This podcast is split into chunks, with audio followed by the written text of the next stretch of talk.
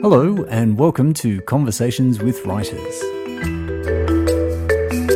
Talking to writers about what drives them to tell their stories.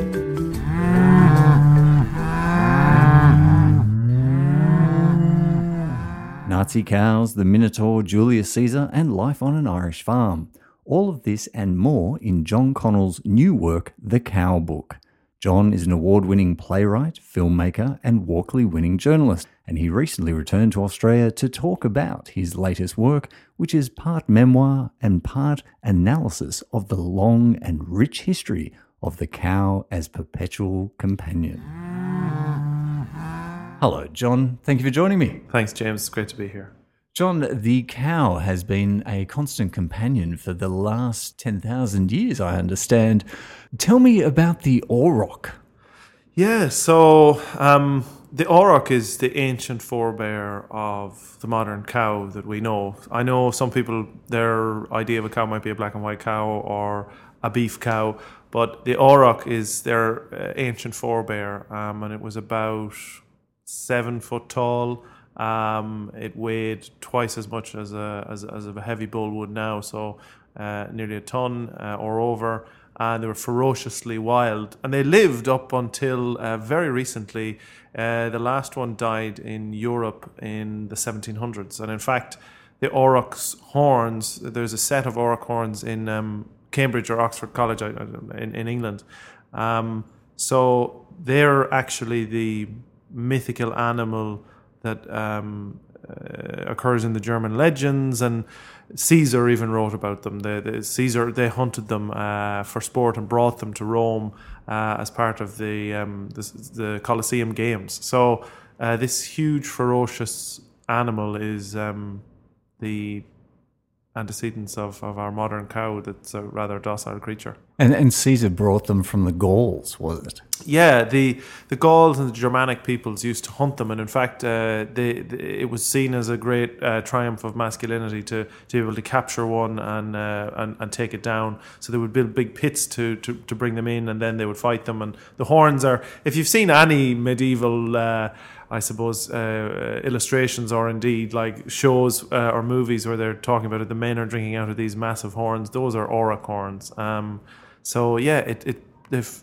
I think they've haunted the European imagination for centuries anyway. And in fact, um, the auroch ties right into the modern era when the Nazis tried to recreate. Um, the auroch, they tried to rebreed it uh, by this uh, this crazy professor called Lutz Heck, and um, he tried to breed these Heck cattle. But actually, the really interesting thing was the first displacements of Jewish peoples happened because the Germans wanted to create uh, the Auroch again. They really what like almost like a Jurassic Park. Yeah, sort of they were they trying to create this back. ultimate hunting ground uh, in Białowieża Forest, which is in Poland. And before they'd even invaded Poland, they had this plan and uh, they knew that the Jewish uh, there was a Jewish community there, and they said we'll kill two birds with the one stone. But the, when they invaded and took over Poland, uh, they pretty much set about straight away doing this, and the the Jewish community that lived in the forest were the first liquidated people. So actually, um, the Auroch killed the very first uh, Jews in the Holocaust, which is a very sad, sad fact. But um, uh, and needless to say, the the heck cattle were bred. They were not seven foot tall, but they were average cattle height. But um, the Polish people hated them so much because they represented so much that was wrong that they shot them very quickly after the war. Um, so I think the breed survives in one or two small places, but it's a it's a sort of a weird abomination creature. So no one no one wants it because of the reasons it was created. It's fascinating that his that Hitler specifically his you know interest in geneticism actually or genetics continued even to the animal race. Yeah, I mean um, it's fascinating. Like I didn't know that. Uh, I knew about aurochs. I'd read about them when I was a child, but I didn't know anything about uh, the the um, yeah, their their interest in, in, in creating creatures, but uh, they want hunting was a very big thing, and they were they were the all the the ring cycle and all that, where they talk about the great Germanic heroes. That's what they hunted, and they wanted that perfect Aryan race to hunt the perfect Aryan creatures. Um, so it's pretty fascinating. But I mean, it's not surprising. They were trying to breed uh, perfect people, so why not try and breed perfect animals, or in their eyes at least? So Yeah, purity in all things. Then. purity in all things. Yeah. Wow. So then, where does the myth of the Minotaur come from? This idea of this mix of genetic coding between man and bull, the cult of the bull. Yeah. So that's um, a very when you look into it, it's a very. I mean, we all learn about the Minotaur, but when you actually look into it, it's really um, a lesson in man should not meddle with nature. Um, so the Minotaur, uh, Minos pleaded with Poseidon to uh, give him this bull. Um, uh, uh, to, to I suppose parade all the wealth that he had, but uh, when Poseidon wouldn't give the bull back, he put a spell on, or rather, when Minos wouldn't give the bull back, he put a spell on Minos' wife, and the wife copulated with the bull, and the Minotaur was born. And it was in the book, I talk about how this was the very first warning of man's interference with the natural world, that we shouldn't, that we should respect the, our fellow creatures, um, our fellow sentient beings.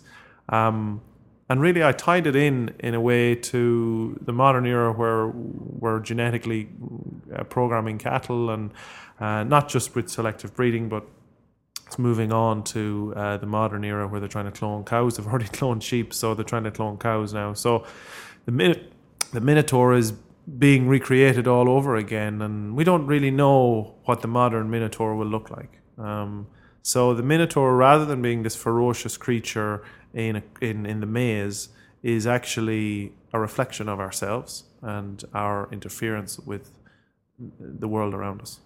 How did that affect your understanding of cows? I mean, you've, the book itself is, is a telling of two stories. One is the rich history of cows, and then the second is a memoir of your time on your farm, which we will come to. So, when you started looking at the history of cows, how did that affect your understanding of them or relationship to them? Yeah, I mean, where, where I come from in Ireland, uh, the foundation myth of Irish culture is surrounded by the Táin Cúailnge, which is the cattle raid of Cooley. So our our uh, great myth, our uh, uh, the English have Beowulf, we have the Táin Cúailnge, the the Scandinavians have Thor.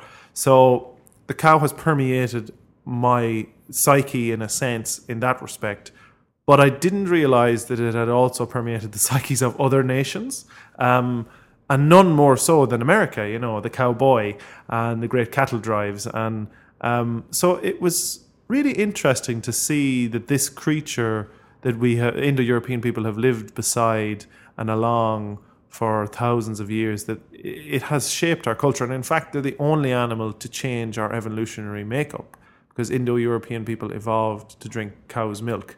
I know a lot of people a lot of people nowadays say you shouldn't drink cow's milk, blah blah blah. But actually, we've been drinking it for ten thousand years, and that's what made us the that's what made the Indo-European civilizations the most successful. Um, because there was a ready food source and it was available all the time, and uh, of course the cow also had meat. So uh, these people were able to move quickly uh, through terrain because they had a ready food source all the time, and of course milk makes for stronger bones and bigger people. So um, when I started to uncover that world, initially I was going to tell the story of the cattle raid of Cooley because it's not known outside Ireland. Is that the story of the brothers who end up warring? And yes, yeah, yes. yeah. So Cuchulainn, he's our ancient hero. Um, and um, and what did he do?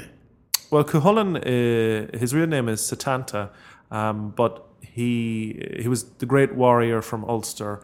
Um, but he he when he was a young man, he went to work for this chap and he killed his dog and uh, in killing his dog with a, a, sliotar which is like a cricket ball uh, the master said you're going to have to be my hound now. So he became known as Cuchulainn the hound of Culann and um, he was uh, he's our Thor basically. He's the ultimate warrior and he play, he's part of all the Celtic cycles and sagas. And ultimately he uh, is defeated in battle and uh, he ties himself to this um, ancient dolmen, which is actually still standing in Ireland. And uh, uh, only then did the, did the men know he was finally dead. But he defended Ulster at a time when uh, the armies of Connacht were coming to, which is part of the Cattle Raid Cooley, were coming to destroy the men of Ulster, and a curse had been placed upon them. Uh, which was the pains of labour. So no man in Ulster could rise except for Cuchulainn. So he fought all the men one by one. Um, ultimately, Queen Maeve sent, uh, who's the great, the evil person in the story. She sent his uh, his friend Ferdia, and he had to fight Ferdia for a week, uh, every day for a week, and then ultimately he he kills Ferdia, which um, broke his heart. Um, so yeah, Cuchulainn is uh, like all great mythological figures, is not without tragedy. Um, so he, he forms a big part of our psyche, and indeed, when the um, Irish Revolution happened, they commemorated the Easter Rising with a statue of Cuchulainn tied to the rock because he the ultimate sacrifice of the warriors, because our bid for freedom uh, in 1916 was a disaster, but it precipitated the the, the, the eventual War of Independence. So yeah, he's. Uh, everyone in Ireland knows who he is. Ireland seems to have this rich history of these legends and stories and, and, a commitment to tradition, and even more so in the farming communities of which you grew up. And this is even to the point of talking and coping with death. You have said that you, when you die, will follow the traditions of your people, which is the, the needing to keep the body in a house for three days. Yeah. Why is tradition so important to you and to the farming community? Well, I suppose farmers, you know, the earth is our natural inheritance. Um, and as Irish people, the farm is our link right back to the to the Celtic times. So for farmers, a lot of the traditions have held on because people who have left the land have modernized. Nothing wrong with that, but we have we have retained certain qualities in our culture purely because we're still linked to the land, the land that made us, the Baile agus Baha. That's uh, the, the, connection that we have. So, um, I worked with Aboriginal people a lot in Australia, and um, it's the same thing. It's the spiritual connection, the draíocht of uh, the land that makes you and sustains you. So you have to practice culture in order to live in it. So death is a very big thing in Ireland, and in fact, it's very normal. It's not uh, removed uh, from anyone. Um, death is part of life. It's in fact the center of life. And uh, so when you die, you get awake and you're laid out in your house, uh, and all your neighbors come to visit you, and um, and then you have a removal and a funeral. And it's the the wake goes back before Christianity. Uh, it goes back to to to our Celtic faith, and you know Catholicism in Ireland, the older form of it is, Christ, is, is, is Celtic spirituality and Christian Celtic spirituality, so seeing God in nature. So um, we are we are playing out what has been done for thousands of years. In fact, when we're buried, we are buried that we face the rising sun rather than face the church. We face the rising sun, and facing the rising sun is what the Celts did because the sun was God. So uh, we haven't given like there's a whole underplay of of um, the pretense of of Christianity, but there is a Celtic spirituality still there. And as farmers, um, I suppose I'm in touch with that. Um, uh, you know, it's February. The first of February just went by. That's St. Bridget's Day, and we weave a cross of rush, um, which are these reeds.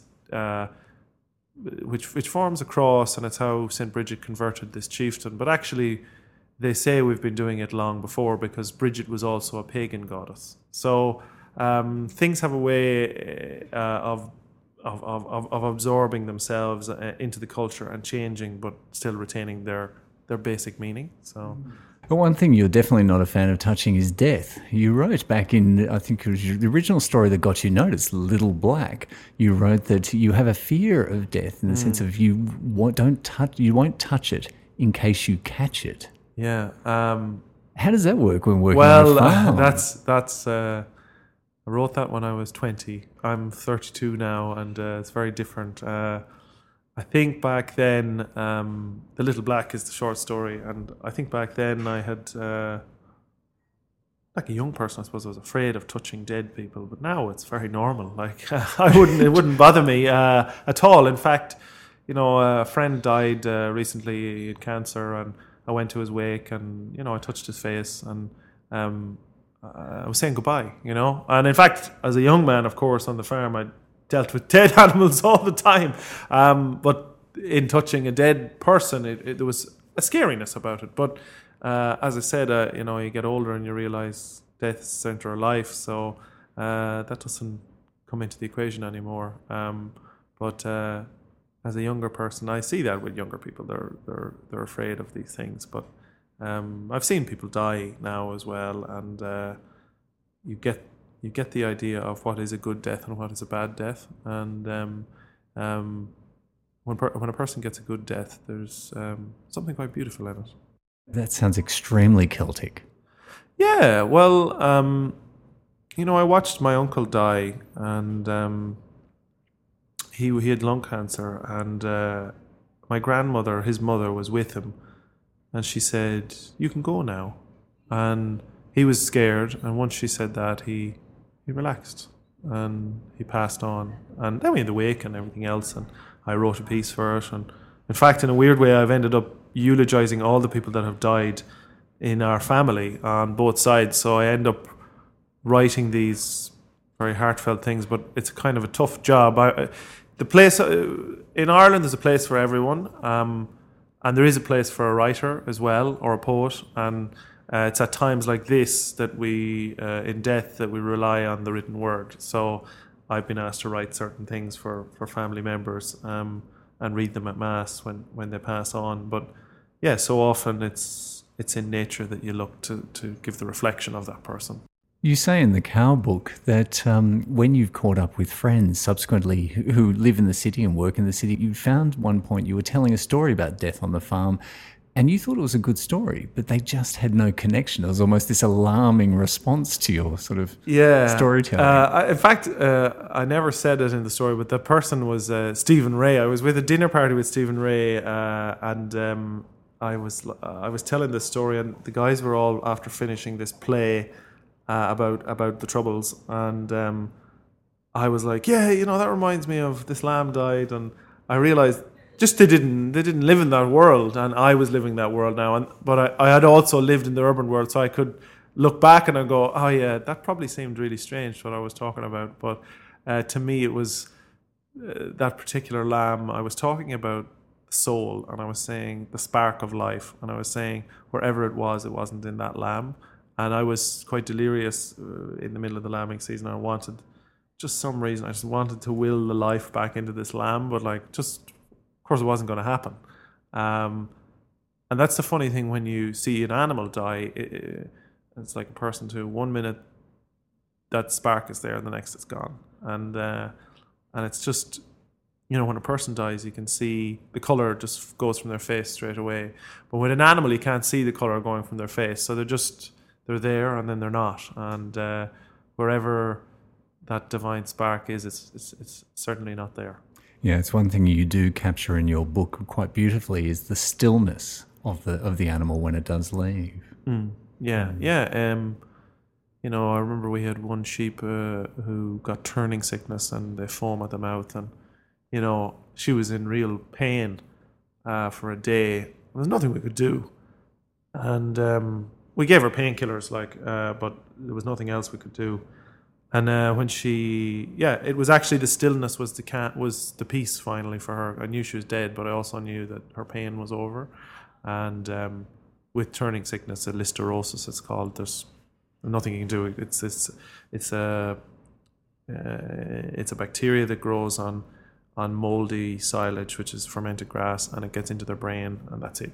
Like they die. Um, and it was my fault that this particular sheep died. I, I didn't inspect the silage properly, and I was like, I, I caused her death. So, um, so often, you know, it's little things uh, that can cause these things, and in farming, death's quite normal. So, you have to also understand there's certain rules, and they go across species. Uh, that the death is better outside the house than in it, because if I die or my family members die, like there's no one to take care of those sheep. Um, but and they certainly won't come in and take care of me. So um, and eventually you have to say it's only an animal um, which you know the PETA society certainly mightn't like me saying that but eventually you have to make that distinction. It's it's every species for themselves. You go well I can't fix this and and he's going to die and uh, or he's dead um, but uh, he's an animal and I'm I'm a human, and uh, and and ha- you have to draw that line because otherwise you're going to feel horrendous about every single animal that does die. This story, the cow book, seems to be your awakening to that fact, or at least becoming comfortable with it. And I, is that because you left the farm at a young age, moved to Australia, started studying, became a journalist, worked out of here, travelled, and then return, not expecting to become a farmer? So therefore, you disconnected from that circle of life. Yeah, I mean, um, I'd always wanted to come back to farm, but um, later in life, I, I thought I'd maybe in my forties or something like that, I'd come back but um, of course, the publisher said he never intended to come back, and you know that's been a, the pitch of the book. But uh, it, it's it's not been the truth. Uh, I always liked farming, and I loved whenever I would come home from Australia. The first thing I would do was go and see these, go go and see the fields, and because uh, they were the things I missed. Because of course I was living in a very urban environment, and I wanted to be out in nature. Um, but but but yes, I was removed from the circle of life. You know, I was working at the ABC or SBS, whatever it was, and you know I was eating sushi for lunch, and I wasn't thinking about these other factors because uh, they weren't in my life, and and and and as an urban person, uh, these things aren't in your life, so you can't um, blame people for not thinking about the Murray Darling fish kill, for example, all the time, because they don't see the river all the time. Uh, they only see the thing on TV, you know, and and that's the thing with rural urban divide. We, we don't see each other's worlds. Uh, so uh, even and it goes the opposite way. A country person goes, well, they what are they doing? Like it's not that hard of a life or whatever. Like they get to go and have coffee and dinner whenever they want, but actually they don't understand the pressures of an urban life. So. Um, having lived both, it, it's, it's, it's allowed me to see both worlds. But certainly coming back to the world of farming um, was an awakening. And uh, um, it, it showed me new things that uh, new old things uh, that I had forgotten. Your farm is located in the county of Longford. Tell me about it. Just describe it to me. Well, my mother and father started the farm when I was about five. They had both come from farming families themselves, um, but had no land. And uh, my mother and father had a uh, mobile home they first moved into, and then they, my dad is a builder and he built a house. And um, as their businesses started to do well, rather than buy buy properties or apartments, they decided to buy land because this was the thing they knew. This was their culture, and um, so I I took part in in in in farming since I was five. So I, as the farm grew and more property was bought to add to it, uh, so did we as kids. Um, so the life kind of revolved around the farm in so many ways, and um, you know, um, learning how to work, I learned how to work on the farm first, and then in life, and, and, and the skills of working on the farm gave me the gave me the skills to be able to be a good worker in, in life. And I think young people so often don't know that skill. Um, to actually know what it is to get up and do something uh, in the morning and, and finish in the evening. Um, and of course, the great thing about farming is when you do do work, there is a visible result. Uh, so fencing or whatever it is, you can you can say, I started this at nine o'clock. It's six o'clock now. I've done all this. I've fenced these four fields or whatever it is, uh, or the cows are here and now they're over there, or they're milked and they weren't this morning. These are tangible things. Whereas sometimes in in the accounting world or something like that, you can't. You say, "Well, I, I worked on the spreadsheet all day, but like, I, I, if someone asked you, can you show me?" You'd say, "Well, you know, these numbers are now in the right hand column and they were in the left, uh, and I've balanced the books, but I, I, can't show you the books." So yeah, it's, it's it's that intangibility of the tactile. Yeah, yeah, exactly. So the the tactileness of it, and and that armed me uh, to be a journalist and, and and a writer and a filmmaker because particularly journalism and film are very tactile as well. Um, and and and in particular film because there is tangible uh, video evidence at the end of the day of here's what we shot. So. Do you think it uh, actually encouraged or built within you this level of empathy that you've been able to take into your journalistic career in Australia when you came here and where you've won your Walkley Awards for with working with refugees and also with um, covering the Indigenous story in mm. the heart of the Northern Territory? I think um, it did. There's two things you see um, I was talking about this yesterday. Ireland is a post colonial nation. Um, we were part of empire for 800 years. so the people I talk to, particularly indigenous people, are also the children of empire.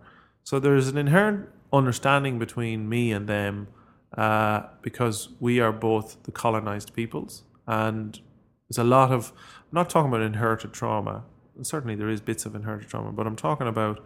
I get what they are, where they're coming from, um, and I understand it. And as a as a fellow person of empire, it's I have a responsibility to also uh, talk for and with these people because I understand the crap they're going through. Um, so I've always had a relationship there, and I, I worked with the Navajo in America uh, in 2017 on another story, and um, yeah, I've understood that. And, and empathy, then I, th- the empathetic quality, I think, has come from my mother.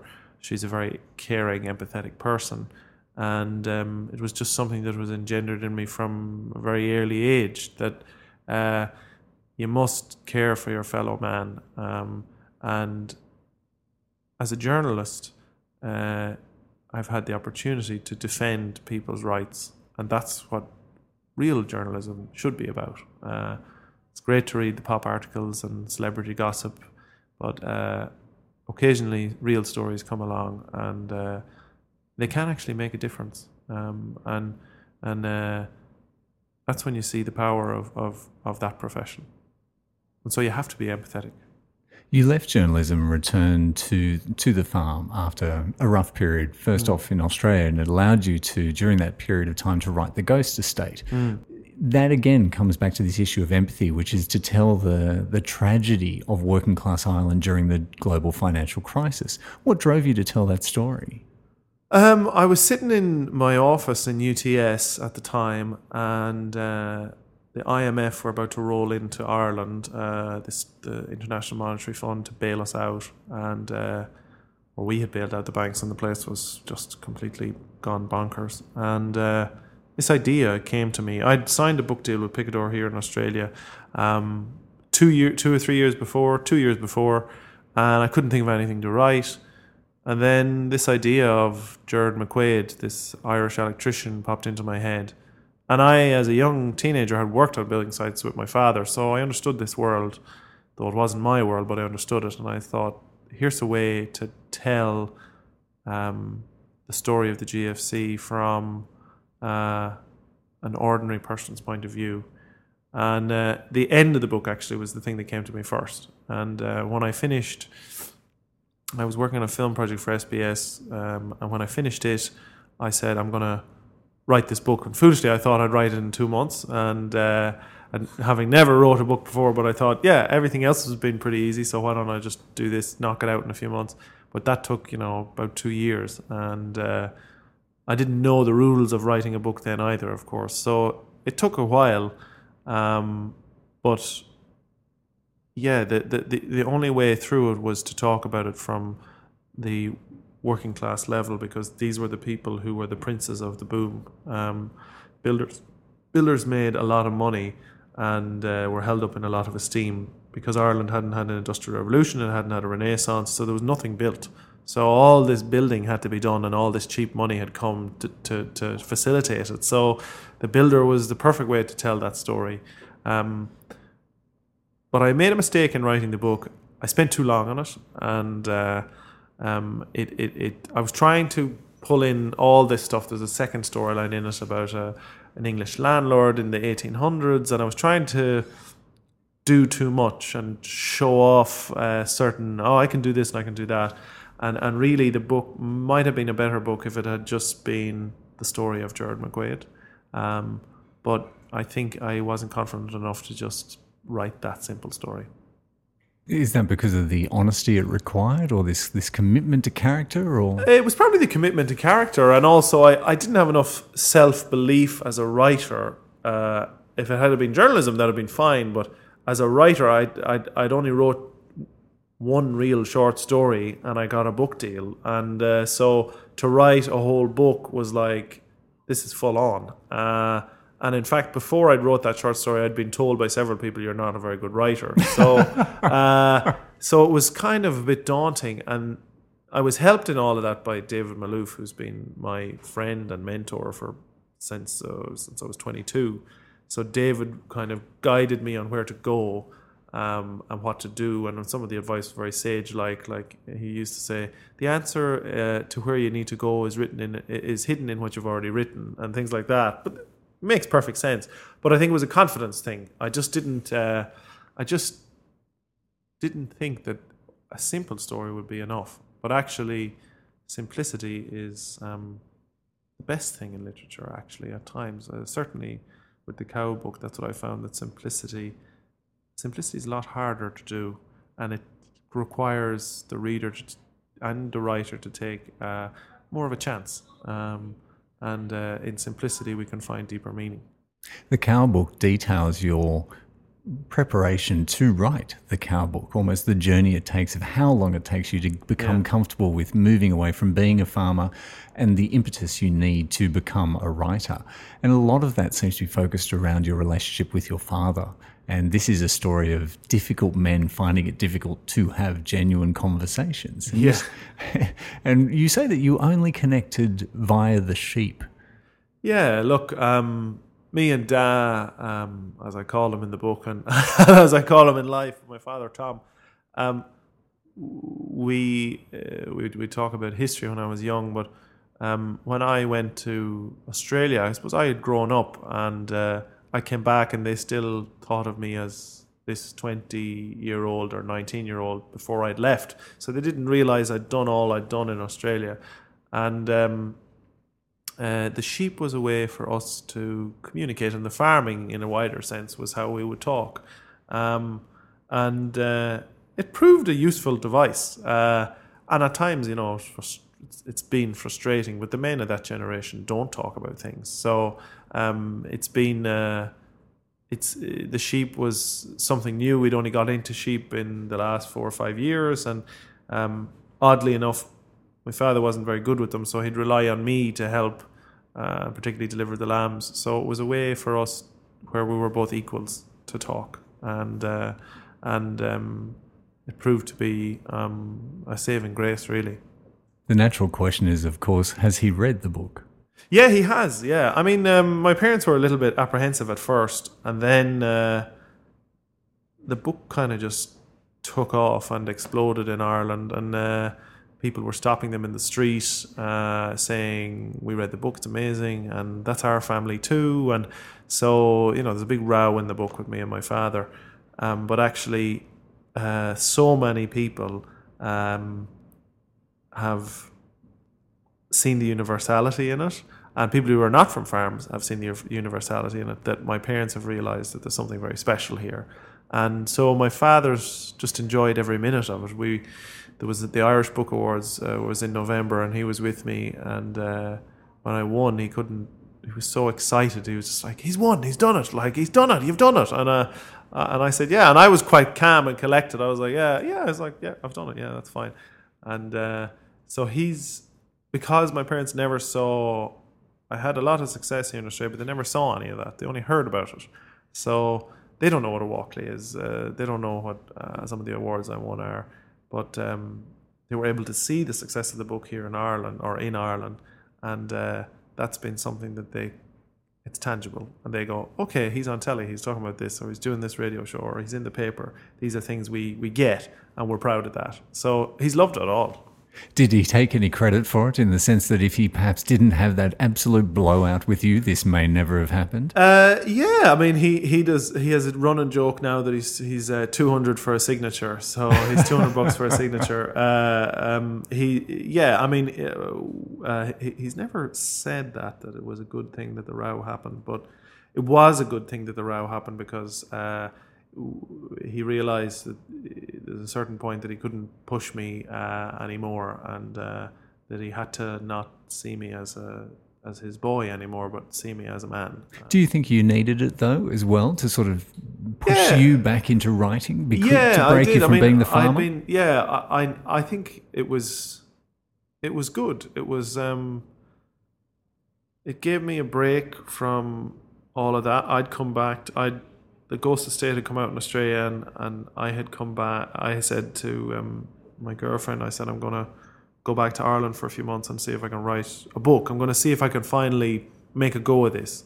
and I wrote two books before it, and neither of them were published. And um, and I and one was about JFK and one was about the Syrian refugee crisis, and I realized neither was about me. And write what you know.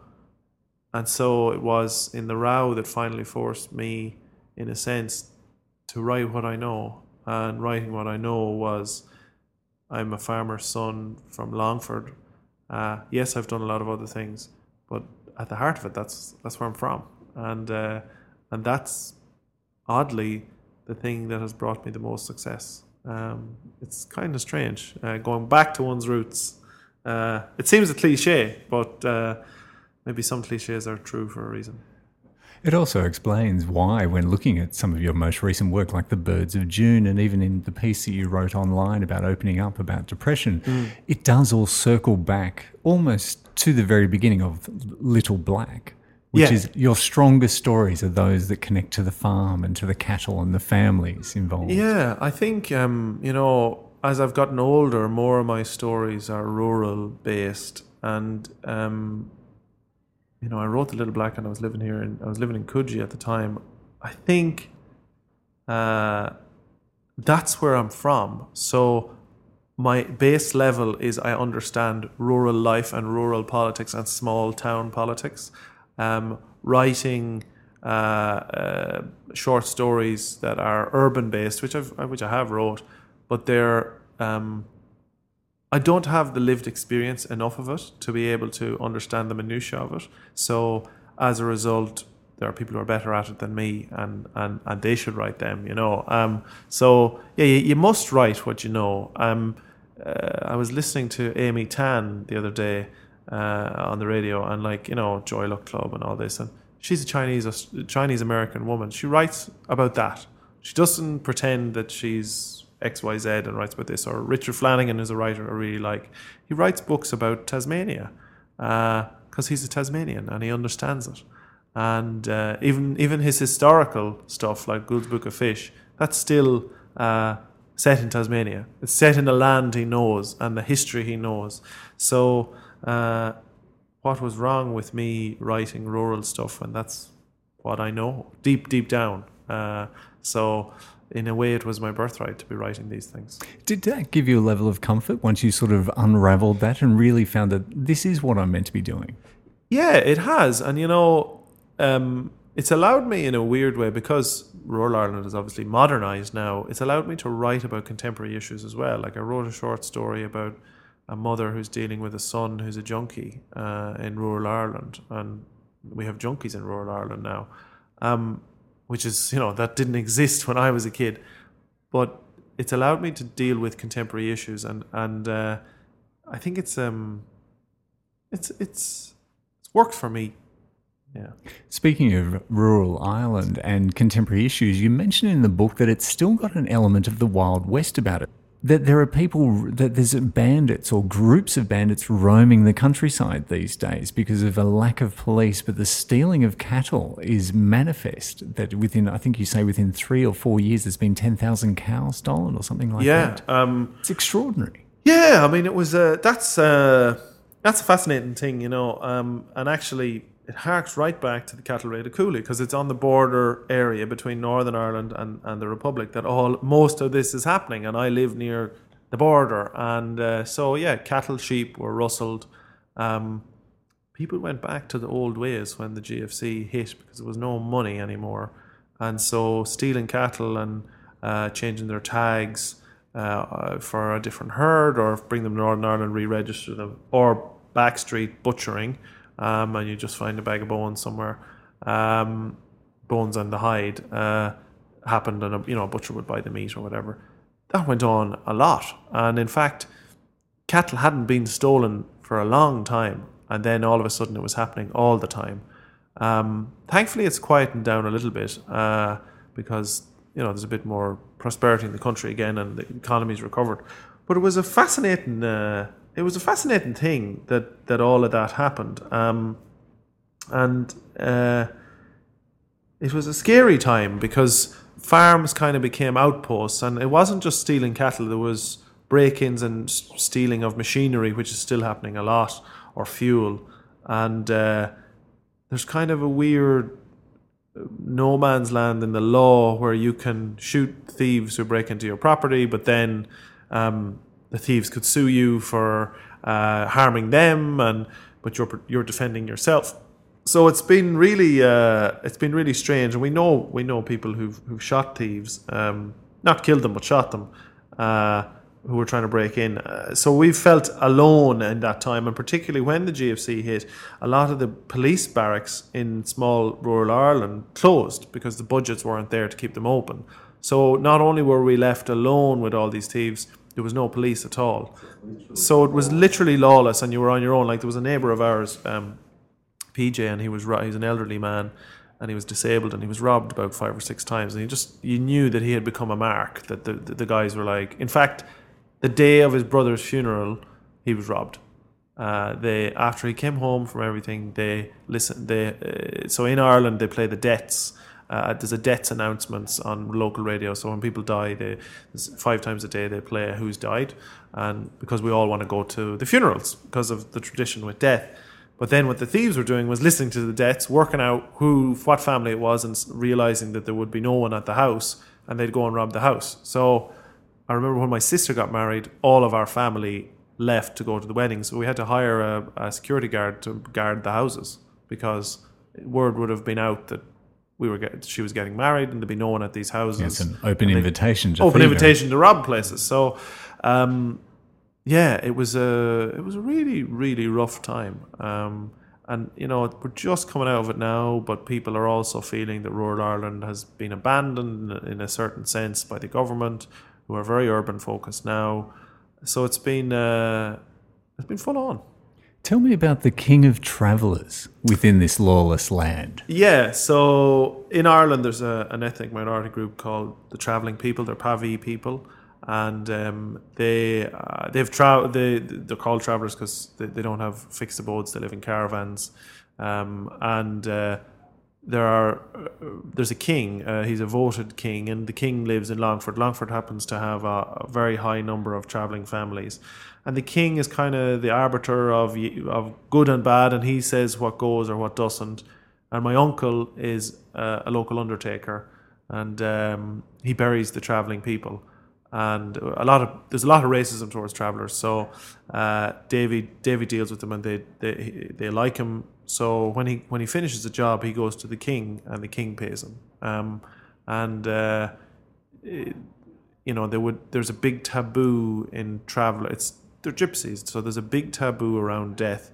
So they would these are people who are thrifty with money and would do people with money, but they would never do people with money around death because uh, their belief is that if they shortchanged Davy, uh, which they might do in another dealing, like if he was buying anything else from them, but they wouldn't shortchange him because they would believe that the person wouldn't get into heaven, uh, that their soul would stay in limbo forever. So Davy is always paid on time. Uh, and he would never ask for any more than he would charge for anyone else, which some other undertakers would because they'd say, well, travellers are a lot of trouble and there's usually a lot of violence at the funerals.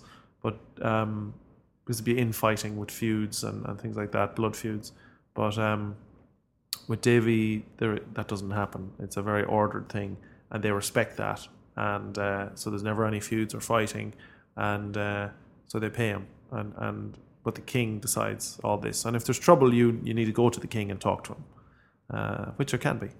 Wow. And how, and how often is the king replaced? And and how do you replace a king? Uh, I don't know. It's it's well, sometimes it depends on the clans. Like sometimes it's down to bare knuckle boxing is really big in traveller communities. So the king might have been a great bare knuckle boxer and defeated everyone else. So it's a physical con- contest, or they would be come from a line of kings, or they could also be just seen as a very wise, clever person, and it's agreed that they're going to lead the commu- the clan and the community. So um, it really harks back to a very different, older Ireland, but. Uh, traveller people are, are still very much in Ireland and uh, still are very much a part of it. And in fact, The Birds of June, the short story you mentioned, is about traveller people and the racism towards them. Um, because a lot of Irish people are very racist towards them. John, your family seems to be deeply connected to some of the most interesting people in Ireland. and, and, I'd, that, anyway. and I'd like to finish with you perhaps telling us the story of the circus and the strongman. Ah, yes. Okay. So there's an ancient legend uh, in Greek mythology about a man who, in the very early days of the Olympics, he trained and he lifted a calf over his head, uh, Milo of Croton, and um, he used to lift a calf over his head every day. And eventually, when the Olympics came around, these are the ancient Olympics, he was strong enough to to do it. So this circus came to town my my grandmother's people were the Mullins, and this circus came to town, and the strong man was there, and there was a big weight, and they said if you can best the strong man, you'll win. Um, you'll win a pound, which I think was about a thousand uh, euro uh, in today's money. Um, so it was a lot of money, and my granduncle um, lost the first year. So what he did was, uh, like the legend, of course he knew nothing about the legend. Um, he had a calf, and every day he used to lift the calf, and he got stronger and stronger. And eventually, a ye the next year came around, and of course, a, ca- a calf grows a lot in a year, but he was strong enough to lift the calf then uh, over his head still. And so he was, I can imagine the man must have been a total beast. And the strong man, the strong man arrived, and uh, he he beat he beat him, and uh, he won he won the pound or the hundred pound, and uh, and um, yeah, it's just kind of went down in, in, in family lore. So the great thing about writing the book was all of these stories like that I got to put down, and so that people could remember, uh, and also that the future generations of my family could know. Because my grandfather was born in 1890, and he met my mother when, when he when he was 50, my grandmother when he was 50 and she was 18. So I'm only. Uh, I- where I'm only, you know, the, his father was born in the famine. Most people that's six generations ago. For me, it's only four. You know, everything's very recent. So as a result, the storylines go back a lot longer. So I wanted to remember them in some way, uh, so that even only a small number of them could survive, so that other people would know about it, whether it was the Titanic, the ant on the Titanic, or um, uh, uh, the strong man. Um, so that that these people, their great feats, wouldn't be forgotten. Um, and that's, I think, the power of the written word. That the ordinary story, uh, everyone has an extraordinary, ordinary story, because we're all extraordinary people, um, and uh, sometimes uh, those stories can be lost. So the cow book allowed me to to save some of them. John, it's been an absolute joy to speak to you today, and thank you, one, for the cow book, and two, making the time today. Thanks very much, James. Joy to be here. And you can find the Cow Book online and in stores right now. You can follow John on Twitter at jconnellj2. That's at J C O N N E L J 2. And you can find us at Conversations WWC, even easier. Next month, we're talking to JP Pomare about his breakout new novel, Call Me Evie, where we take a deep dive into the psychological theory behind his psychological thriller. This has been James Rickards for Conversations with Writers. Thank you, thank you, thank you for listening.